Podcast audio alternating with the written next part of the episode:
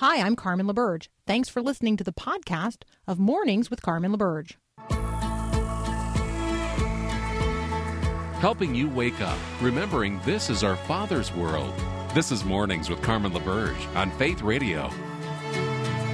Well,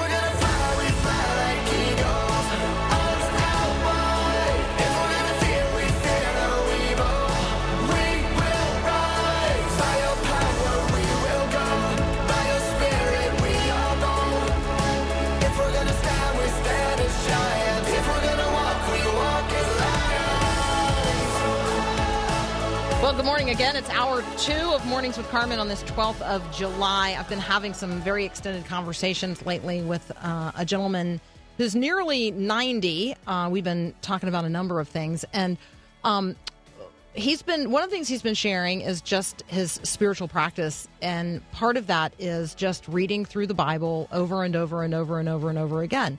And he's been doing this since uh, his very first pastor. He, he's not a person who was raised as a Christian. In fact, he grew up in a street gang um, in New York City and uh, came to Christ through the witness and testimony of uh, of his wife, who had also been uh, a street kid in New York, but she had been raised by a uh, a, a Christian family. I mean, her parents uh, were Christians. She just happened to live in a really tough neighborhood, um, and then she came to Christ through the outreach ministry um, of a church in a military community where um, where they were stationed and when he was a Marine. And when he came back from deployment, you know, he just gives this, tells this story about how his wife was just this radically different person. And um, that led him to want to know this Jesus, the reality of this Jesus. And so that very first pastor who led him to the Lord and baptized him uh, shared with him the spiritual practice of reading the scriptures every single day and reading the Bible through. And just then when you get to the end, then you just start over again. And so being um, being informed that this is the this is a practice of the Christian person, he's been doing that now for decades, like since he was 20. And so now in his 80s, he has read through the Bible a number of times. And he was reflecting on the Bible as the living word of God and just how gracious God is to continue to um, open it up in in new and fresh ways during different seasons of life uh, to address particular challenges and to uh, help help a person see the world as God sees it and to see God as He is. On and on and on and on and on. So this is a this is a shout out for the scriptures today of the Old and New Testament. And one of the passages that we talked about was from 1 Kings 19 verses 11 to 13, where God says, uh, go out and stand. He's talking to Elijah, the prophet. He says, Go out and stand on the mount before the Lord. And behold, the Lord passed by, and a great and strong wind tore the mountains and broke in pieces the rocks before the Lord. But the Lord was not in the whirlwind. After the wind, there was an earthquake. The Lord was not in the earthquake. And after the earthquake, a fire. But the Lord was not in the fire.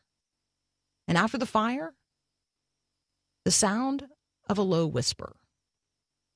And when Elijah heard it, he wrapped his face in his cloak and went out and stood at the entrance of the cave. And behold, there came a voice to him and said, Elijah, what are you doing here? Sometimes the voice of God, we we expect to hear it or see it or understand it from the dramatic events of human history that are taking place in our day. When in fact, God might be speaking to us in a very still and small voice. This story and this passage was brought to mind by a headline this morning um, that popped in my news feed. Um, is President Biden speaking in a still, small voice? And I thought to myself, there's a headline writer who, uh, whether they know it or not, is giving a nod to a passage of scripture. So uh, apparently, over the weekend, uh, President Biden was speaking at a public transit station in Wisconsin. He was supposed to be talking about repairing roads and bridges, but at one point, he folds his arms, he rests uh, them on the lectern, he leans into the mic, and he lowers his voice, basically to the point of the volume of a whisper. And he chose to talk about things that were, you know, technically off topic for the event um, that was happening there. But what he talked about ultimately was what he wanted to communicate and used this still small voice to emphasize his point. And so I lift that up to you today to remind you that in you can't even read the headlines of the day in many many cases without knowing what the Bible has to say about things. And so let me encourage you to be in the Word of God today before you seek to get out there into the world that God so loves, um, in order that we as God's people might honor Him in these days. All right, next up, we've got uh, Glen Duerr. He is a professor at Cedarville University. He's been on with us before, and I told you last time we were going to ask him about serving as a council person in his local community of Beavercreek, Ohio. So that conversation is up next here on Mornings with Carmen.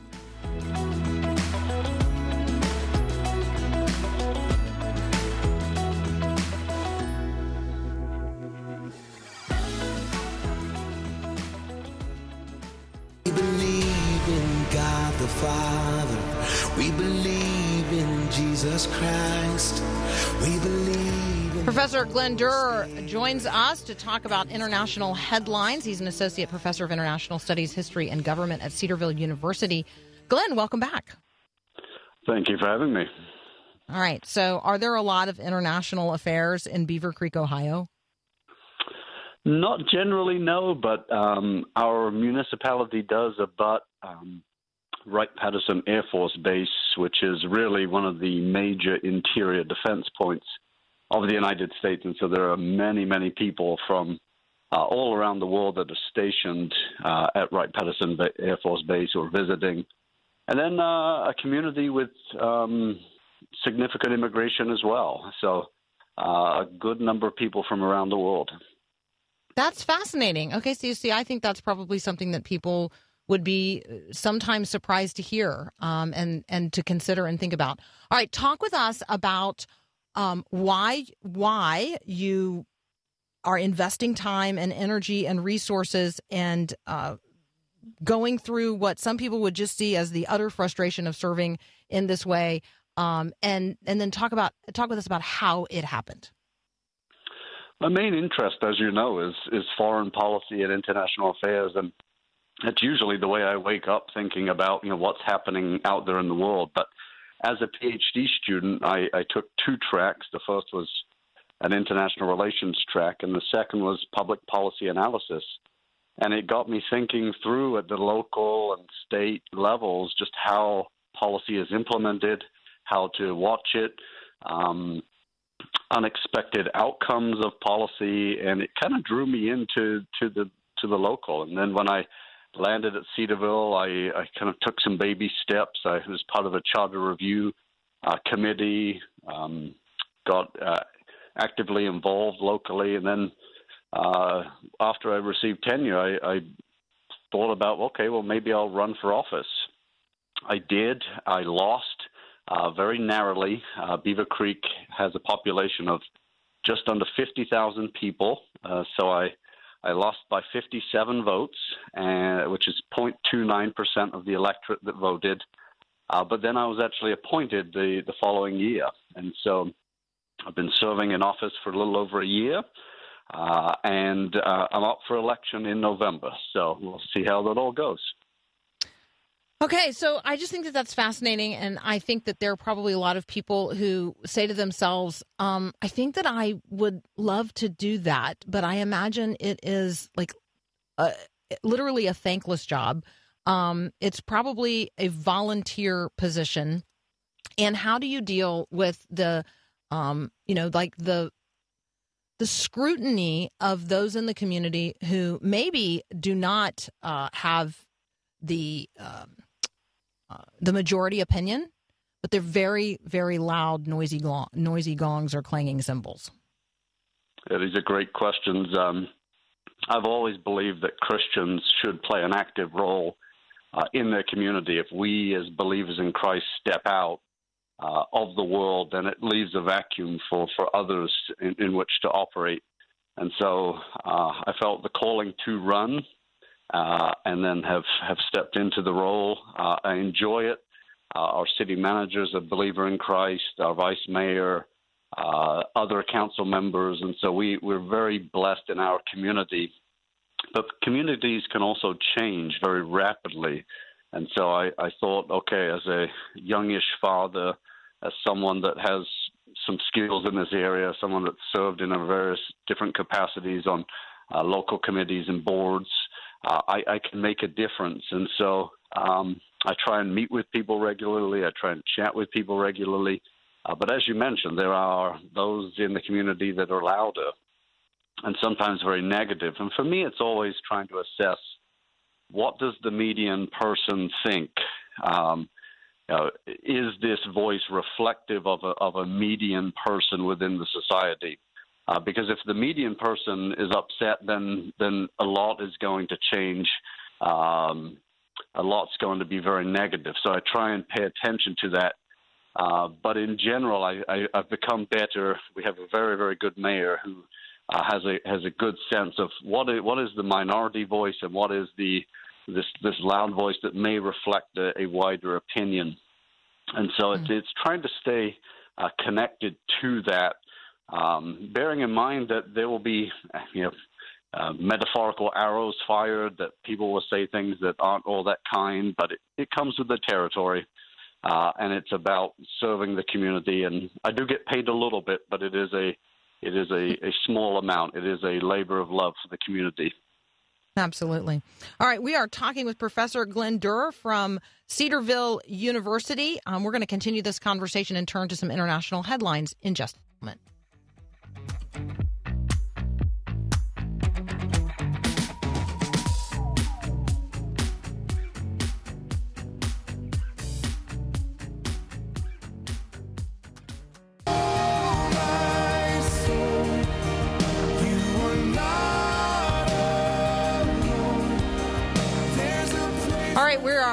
Looking at some international headlines this morning with Professor Glen Duerr from Cedarville University. We have teed up a conversation about Haiti, um, which we know as one of our very, very close southern neighbors, but actually even closer to us.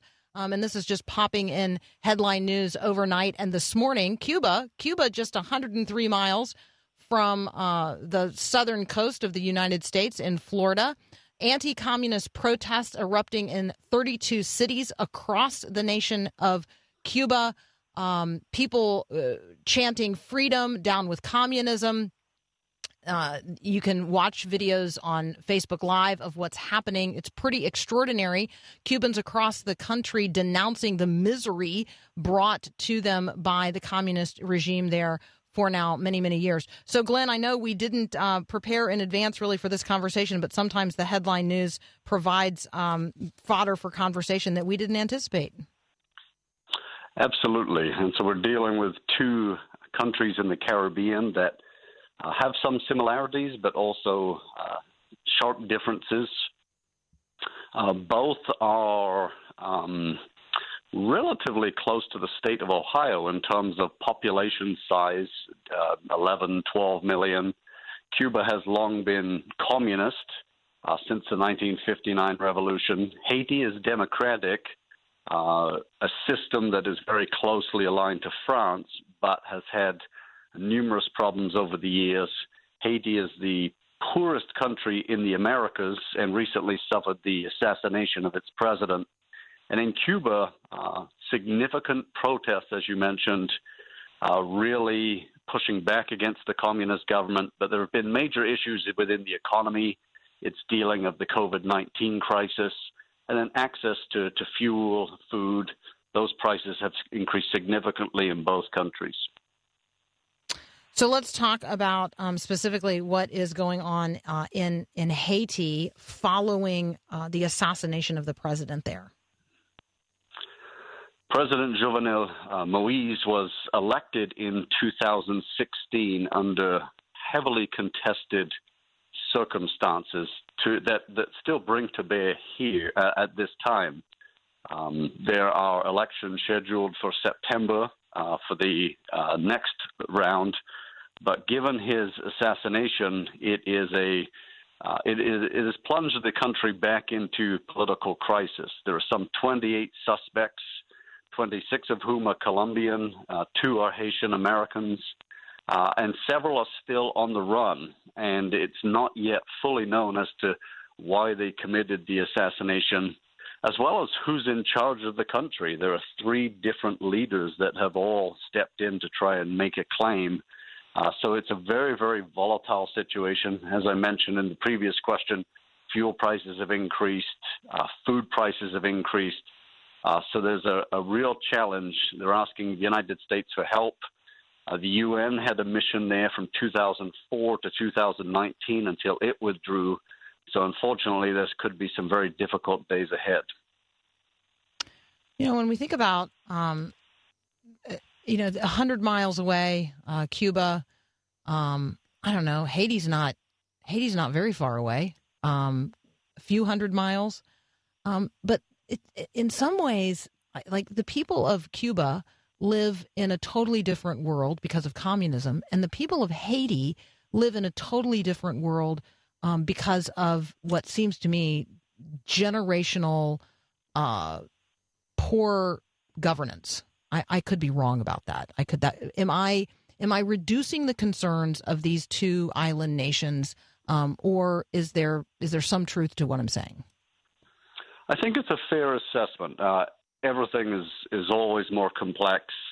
Uh, but if you compare these countries to surrounding countries, or at least provide a similar point of comparison, uh, it's fair because with, with Cuba, uh, its economy has remained very lackluster, despite the fact that, uh, in comparison to a number of, say, tourist destinations or or other countries that make uh, semiconductor parts or have gone into uh, light manufacturing uh, within the region, they've done very well comparatively, say, a Costa Rica or a Panama. Uh, there are other uh, tourist destinations like the Bahamas that have figured out ways to take tourist dollars and then move it into other sectors. Cuba has very, very much remained um, kind of in this very stagnant position. Haiti is a real challenge to analyze because it is one of the few French speaking uh, entities within the Caribbean and, and really the only independent French speaking uh, entity uh, they typically group together in the Caribbean English speaking, Spanish speaking uh, countries and, and, entities as well. And so Haiti has really been hamstrung from the beginning. It had this very remarkable revolution in 1804 where it gained its independence. So it's, it's almost been as independent as long as the United States. And yet, tons of foreign intervention, a lot of political turmoil, but then also the, the human tragedy of uh, earthquakes, uh, hurricanes, things of that nature that have really made building the country very, very difficult. Yeah, I think it's going to be interesting to people to, um, you know, to hear you note the history of Haiti, um, that it has been an independent, would we say, sovereign, self sovereign, self governing nation as long, really, as the United States has been. Um, it can't just be uh, location uh, in the in, in the tropical sense. It's probably also, would you say, you know, the fact that we are a whole lot bigger, people can spread out a whole lot more, and there's a lot more opportunity to make in a land as big as the United States of America, less opportunity to make in a in a nation state the size of the island of Haiti. Yes, um, the independence of, of Haiti was really remarkable. Uh, so 1804 uh, from France. And so this is the same era uh, under Napoleon, who basically conquered much of Europe and yet couldn't keep Haiti. Uh, and so that's the that's the fascinating part of the of the story.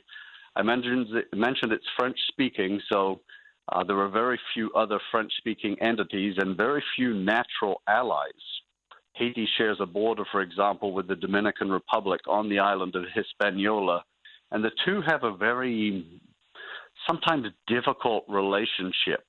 Uh, Haitians will often flee. There, many are refugees in uh, Dominican Republic, working in the sugarcane fields, working in the tourism industry, for example. Uh, but Haiti has remained significantly behind the Dominican, the Dominican Republic uh, economically for, for years. There's been a lot of foreign intervention in Haiti that's made it very difficult, particularly from the French. But at the same time, as you mentioned, just the, the ability to create uh, has been has been challenged. Uh, some of it is geographic uh, and and you know, weather related, but other times it's uh, deep challenges within the society. Um, mm-hmm. Many Haitians have come to know the Lord and, and actively serve the Lord, and I think that has, has really helped the country. But there is a, a voodoo system behind that that is very uh, challenging, uh, and I, I think uh, makes makes it difficult to really move forward in any uh, major way because Haiti has really thousands of Christian and non-Christian aid agencies uh, working within the country, and yet very little has changed. Uh, having said that, there are some remarkable success stories. Uh, local entrepreneurs have figured out ways to to really bring in and use Haiti's natural resources to to create thriving companies. But a lot of that has been hamstrung by the ongoing political turmoil uh, throughout the, uh, especially recent decades. Yeah, thank you so much for helping us understand what is uh, happening. Um, our southern neighbors in Cuba, and then a little bit further to the south and the east in Haiti. Um, Glen, I imagine these are going to be uh, conversations we will continue to have in the future. Thank you for highlighting them with us this morning. Absolutely, my pleasure. Thank you for having me. Absolutely. That's Professor Glen Duerr. He is an associate professor of international studies, history, and government at Cedarville University and a council person in Beavercreek, Ohio. We're listening, or you're listening to Mornings with Carmen, and we'll be right back.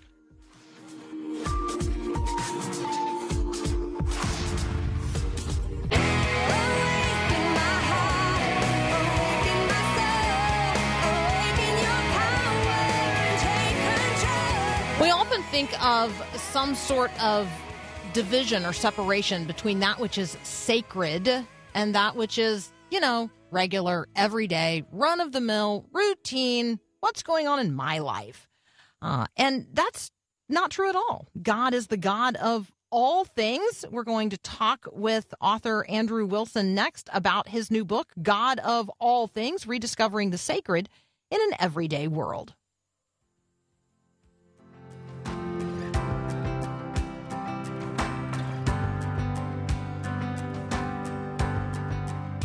This is Max Lucado. Our minds cannot be full of God and, at the same time, full of fear. Don't get lost in your troubles. Lift up your eyes. He will keep in perfect peace all those who trust in Him, those whose thoughts turn often to the Lord. Are you troubled, restless, sleepless? Then rejoice in the Lord's sovereignty. I dare you, I double dog dare you to expose your worries to an hour of worship. Your concerns will melt like ice on an August sidewalk. Jeremiah draws a direct connection between faith and peace. He says, Blessed is the man who trusts in the Lord and whose hope is in the Lord. For he shall be like a tree planted by the waters, which spreads out its roots by the river, and will not fear when heat comes, but its leaf will be green, and will not be anxious in the year of drought. Jeremiah 17, 7 and 8. This is Max Lucado.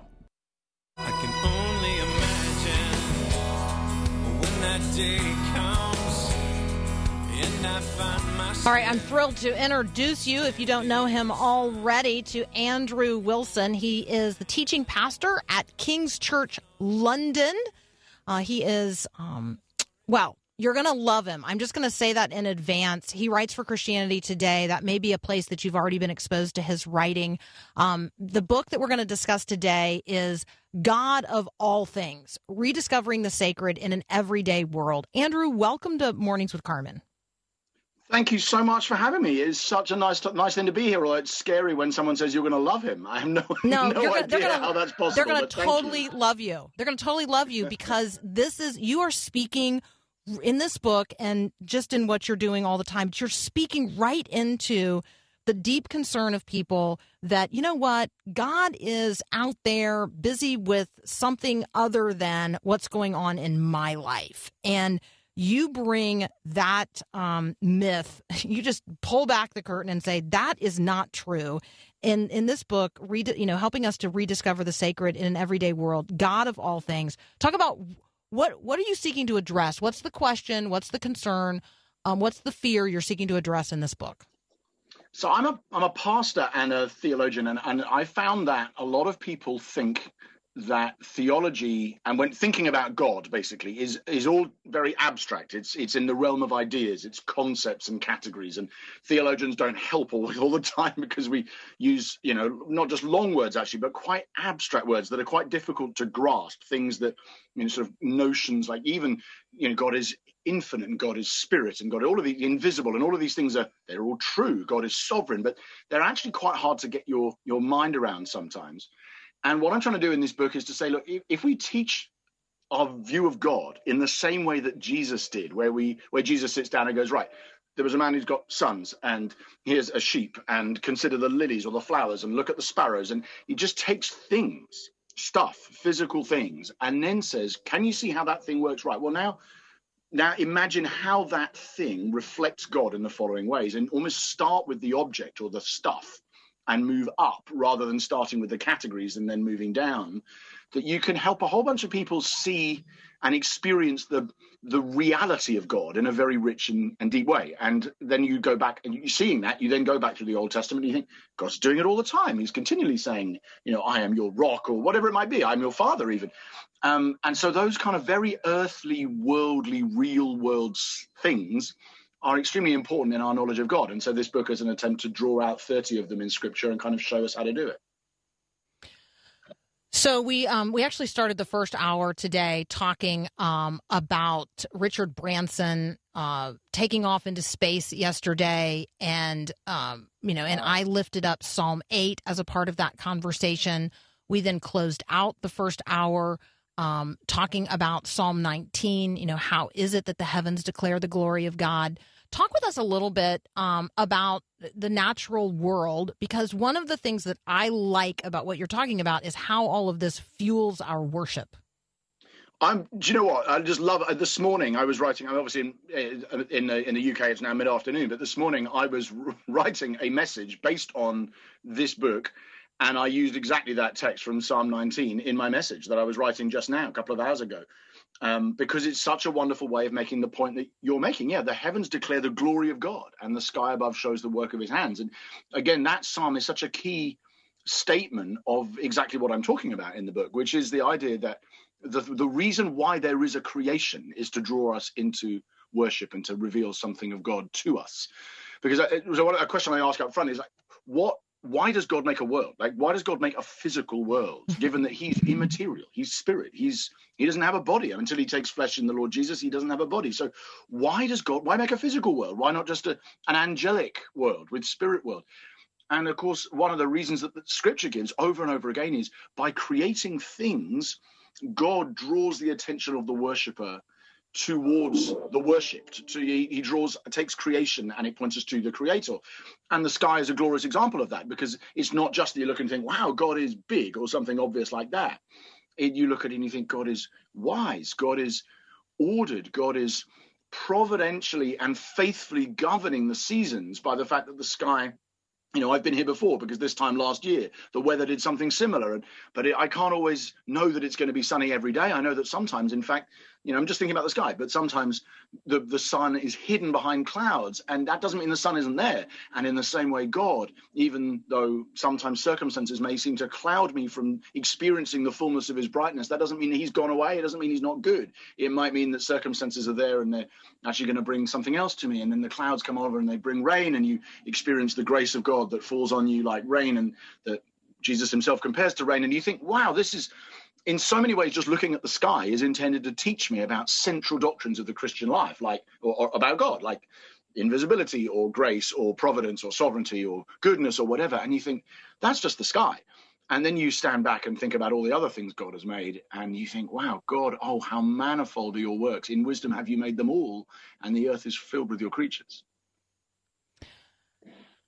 I love the way that um, you expose us uh, in this book. And again, the book is God of All Things Rediscovering the Sacred in an Everyday World. The author is Andrew Wilson. I love the way that um, you, you, I don't know. I mean, help us see and remember because it's not as if, you know, for Christians, wow, this is the first time we've ever come across uh, passages where, you know, God is describing himself and his saving work in relation to a rock or an eagle or a horn Um, and it's not maybe the first time we've ever heard that Jesus say the kingdom of heaven is like, and then use something as basic as leaven or uh, pearls or Yeah, right. traveling Yeah. um, as an example of those things. But you bring them together in a way that just really helps us see it. And so um, when we come back, maybe unpack some of those for us. Maybe something like dust. Maybe let's talk about dust when we come back. Could we do that? Of course I could. That would be great. All right, there's almost nothing more ordinary in all of the world and in everyday life than dust. And so, what does that tell us about the image of God? Andrew Wilson and I will continue this conversation in just a moment.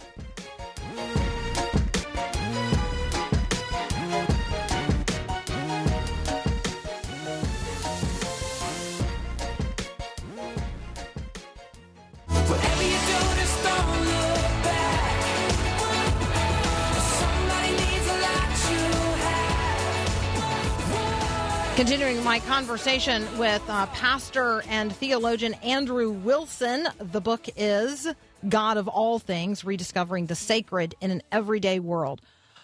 All right, Andrew, um, dust. I have a fair amount of it in the environment where I am currently looking around, and I am thinking to myself, I probably need to do something about that today. What does dust tell me about uh, the reality and the image of God? I can't be the only person who's wondering whether you're speaking from inside a broom cupboard or something like that. Or I'm not sure whether we call it we call it the she shed and uh, it's a little radio studio that my husband has provided for me outside of the house so that not everyone is hearing everything happening inside the house yeah. So, so we are we are told, aren't we, in the second chapter of Scripture that we have been uh, that we have been made from dust.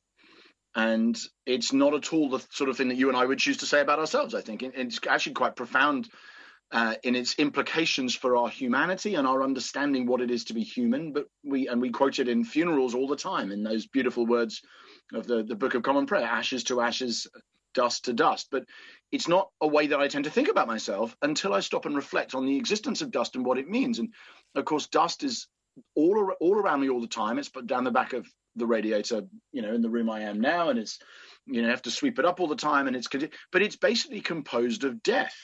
When you stop and think about what it is, it is decaying dead cells, isn't it? Much of it, and or dead animals perhaps, and but a lot of it is me. If I think about now, where am where is the me that was here five years ago? Uh, and of course, the cells that I've got now in my body, most of them are new. Most of them were not part of me, and except with a couple of my organs, I believe, most of the most of the cells in me now were not here, and the cells that were here five years ago are now behind my radiator, or they are in the carpet, or all over the place. And it's a pretty morbid thought. And of course, the whole point of that way of thinking and the way that Scripture re- refers to us and to Adam in particular as the man of dust is to remind us of how baked in our mortality is as a result of sin and the normality. I mean, even in the last year and a half with COVID and everything, you have being continually reminded of the mortality of human beings and how almost no matter how advanced medicine gets and how long lifespans get, and praise God that both of those things have improved so much in the last two centuries, but we're still people of dust. And that's pretty integral to the human, to the biblical vision of a human person.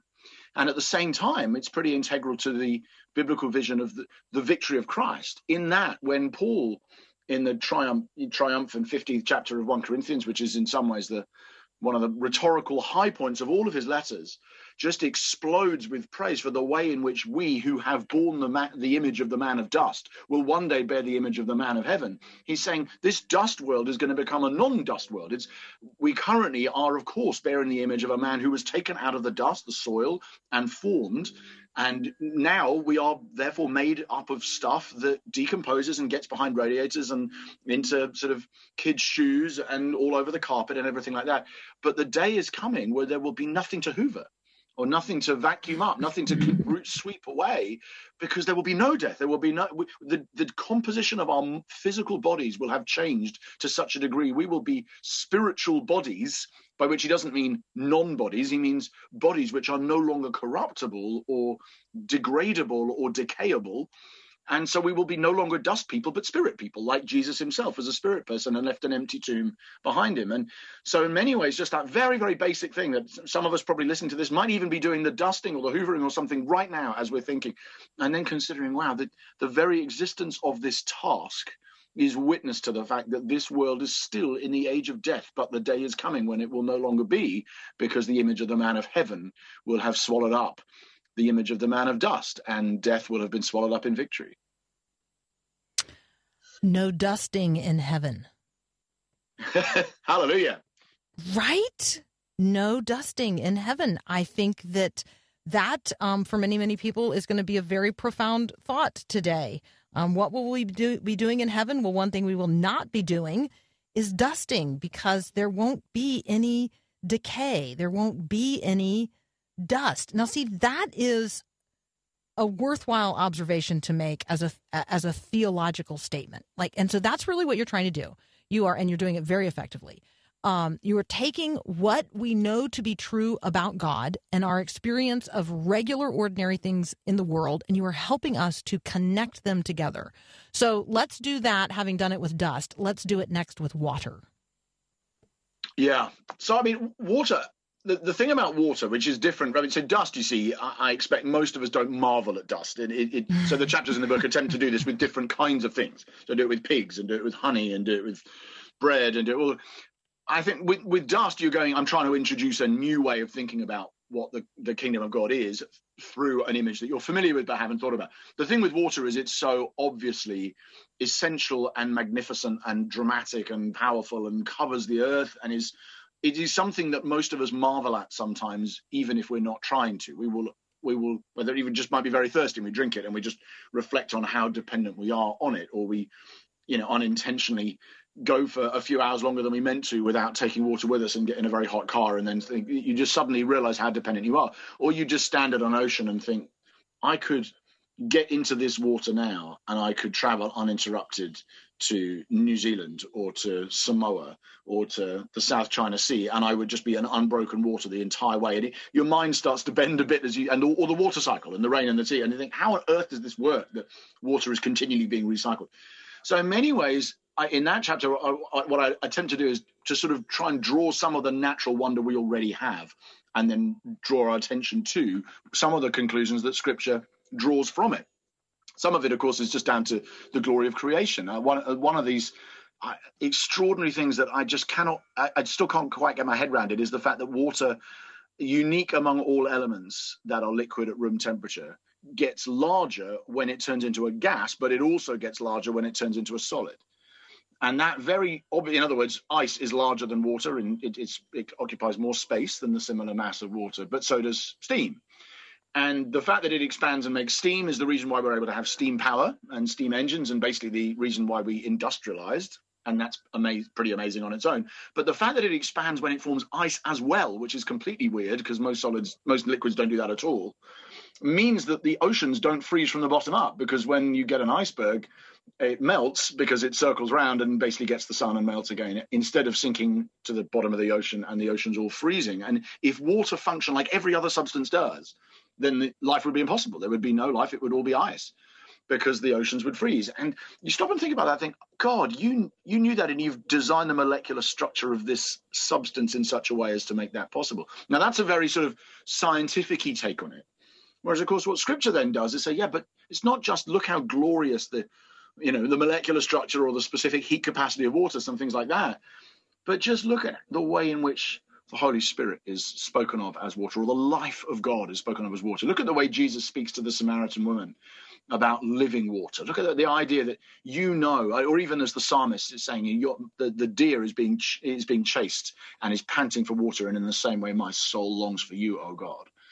Um, and I, I've been to En Gedi, where that psalm is written in the in the sort of the wilderness in Israel, and just reflected on the wonder of how thirsty you must be, and then to be able to say at that same time, "This is what my soul needs from God." And so the idea that that God has created a thing in the world that both displays His wisdom in a scientific way, but much more fundamentally and theologically than that, displays what it is for us to be totally dependent on something outside of ourselves that we can we can't go for more than a few hours without drawing it into our bodies. And we need to keep returning to it and hungering and longing for it. And that god has designed water like that and us like that as a repeated reminder of our need for him our desperate need to be satisfied in the lord. And there are many many other ways the bible uses the image. Of course we use it through baptism and the idea that if if you were to walk into the water nearest you that's connected to the ocean nearest you and I was to walk into the sea that's 200 yards from my home, uh, we would be connected by standing in the same body of water. And in a sense, whenever anybody gets baptized, they are entering the same body of water that the historic church always has. And that brings a unity that dissolves national and international boundaries and makes us part of a new, larger thing because the waters ultimately unite and they don't just divide. And we could go on. I mean, there's so many examples like that in scripture of ways in which water, rivers, seas function symbolically. But they're designed to reveal to us something of the life and the spirit and the fullness and goodness of God. And of course, like everything we're is, to, we're going to be we're going to be completely out of time in 15 seconds, and so I just want to say thank you, thank you, thank you, thank you, thank you. Um, I know that everybody listening, you have whetted their appetite. They are so excited. Andrew Wilson, I hope you will come back. Um, friends, the book is God of All Things: Rediscovering the Sacred in an Everyday World. I am sure that um, we are completely out of time, are we not? Or do, am I just running over the last break anyway? And you're not going to worry about it, Ryan. Oh, good. See, Ryan bought us another minute. So, Andrew, thank you, thank you, thank you, thank you, thank you. We have time now to say goodbye. Um, and, Carmen, and thank hope you so that... I'm sorry, I didn't realize. I, I no, I got you're totally away. fine. I completely hope that you will join us again. This has been absolutely delightful. Lovely to be with you. Thank you. Thank you. All right, you can find him at the King's Church London. The book is God of All Things Rediscovering the Sacred in an Everyday World. I know you totally loved him. I know you did because it was great. It was great. Thank you for elevating um, our view of ourselves and uh, elevating our view of God, like getting us back in touch and helping us reconnect the eternal with the everyday. That's what we're seeking to do each and every day here on the program. All right, go get into the Word of God, get out there into the world that He so loves, and do so in ways that honor Jesus.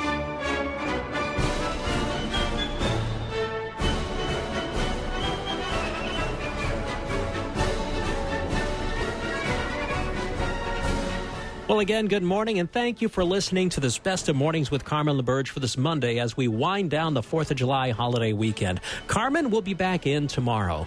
You still have a few days to go to myfaithradio.com to sign up for an opportunity to receive a copy of the book, 100 Bible Verses That Made America Defining Moments That Shaped Our Enduring Foundation. It's by Robert Morgan. We have like 100 copies to give away, so to be eligible to receive one, you got to sign up at myfaithradio.com.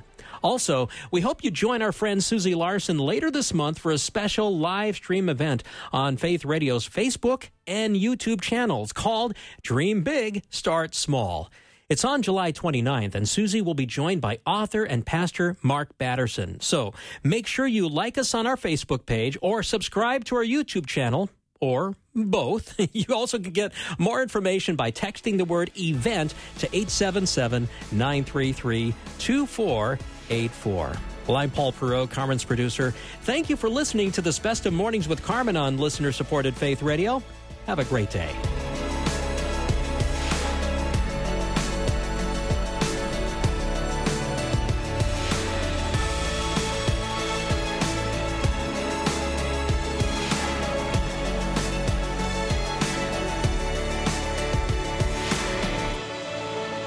Thanks for listening to this podcast of Mornings with Carmen LaBerge from Faith Radio.